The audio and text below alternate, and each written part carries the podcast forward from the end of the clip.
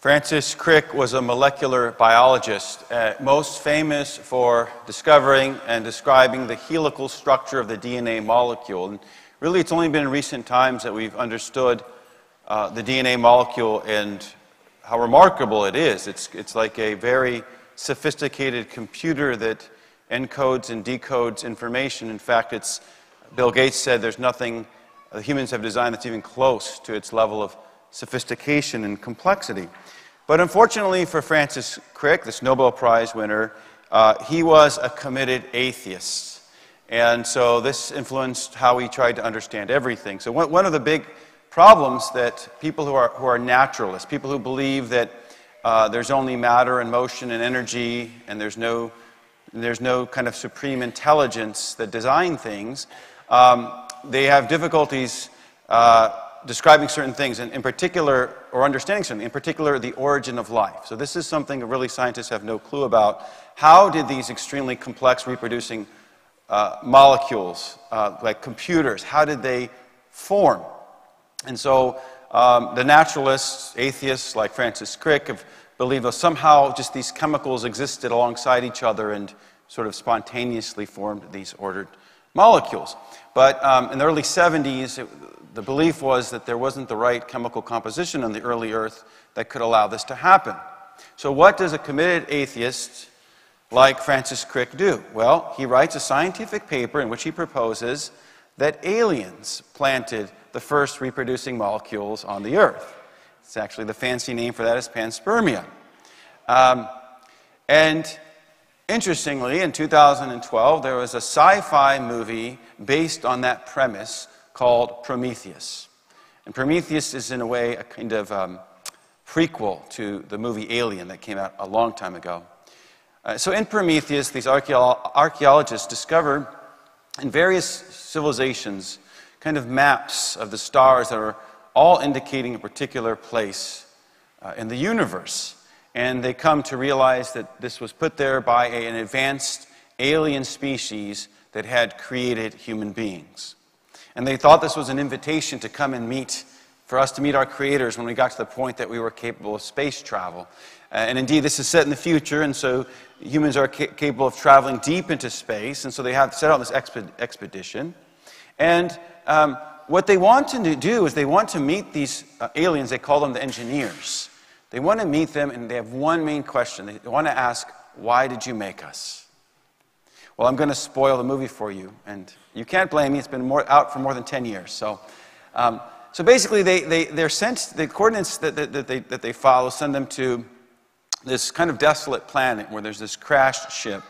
And what they discover is the engineers were on that planet working on a, a kind of uh, bioweapon to wipe out all of humanity.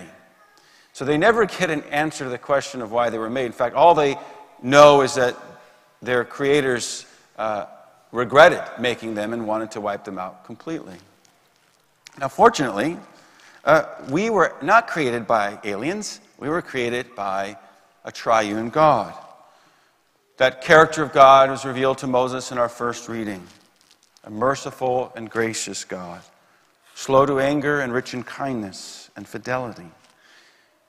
But the character of God would be fully revealed in Jesus Christ. And so John tells us in the gospel we just heard God so loved the world that he gave his only begotten Son, so that whoever believes in him might not perish, but might have eternal life. So, why were we made? Well, we were uh, created in the image of God, we were redeemed in God's image for the purpose of communion with God and with, with one another, a communion of life and love. And this is the great mystery that we are reflecting on today the mystery of the Holy Trinity. So, prior to the coming of Jesus, the Israelites envisioned God as a solitary being. But with Jesus coming and revealing himself as the eternal Son of God and the Holy Spirit also being God, uh, we come to know that God actually is a community of persons Father, Son, and Holy Spirit each person possessing fully the divine nature, yet distinct from one another and in relationship with one another. And so, one of the ways that God prepares us for what is our ultimate goal, which is communion in the Trinity is by our experience of human community, human fellowship. So, in the second reading, Paul is writing to the Corinthians. If you know anything about the church in Corinth, they were fighting about all kinds of things. So, what does he tell them to do? He says, Mend your ways, encourage one another, agree with one another, live in peace, and the God of love and peace will be with you. And unfortunately, for a long time now in our society, rather than, I think, the experience of, of healthy, good communion, um, we have been growing apart. Uh, I think the root ultimately is rejecting God. Um, but whether, whatever, whatever, even if someone doesn't see that as the ultimate root, it certainly is measurable the way we've been growing apart. So in 2000, a book was published called Bowling Alone. And this was written by a researcher named Robert Putnam.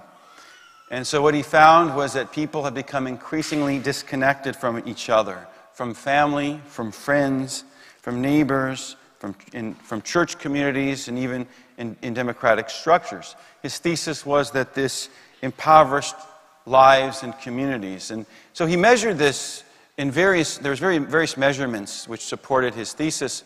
Uh, but the title of the book, Bowling Alone, has to do with the fact that uh, at least in the United States in the 1950s, bowling leagues were very common. So many, many people were part of bowling leagues, and they kind of basically vanished. Now, this isolation, I think, has only increased since the year 2000, in large part due to how we use technology. Oftentimes, I go out to grab a bite to eat, and I see a family sitting at a table together, and each person is on their own device right? So they're not, they're physically in this, right there next to each other, but they're not in communion in that moment. They're not in communion with each other.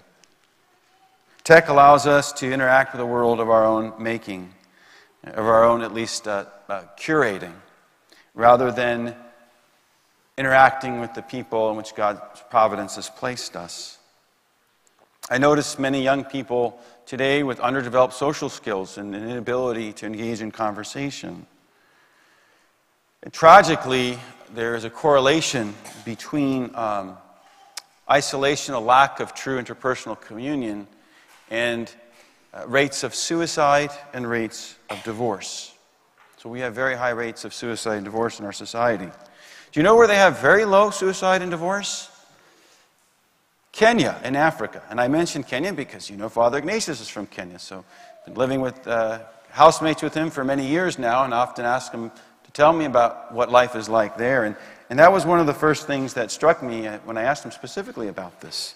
Um, and trying to understand it, I think really it's hard for us to fully understand because, um, because really the, a Kenyan uh, uh, conceives of them, cannot conceive of themselves apart from their relationships. That is, they, they have a fundamentally communitarian identity.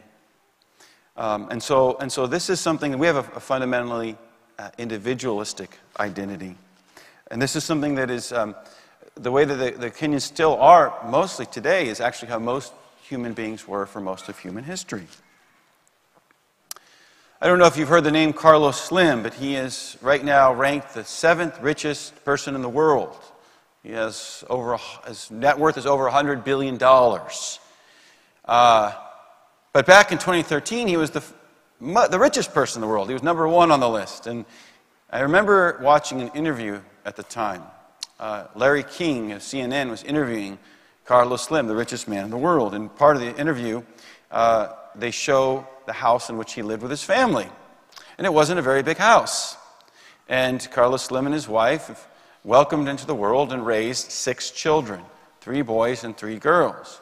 And their sons shared a room, and their daughters all shared a room.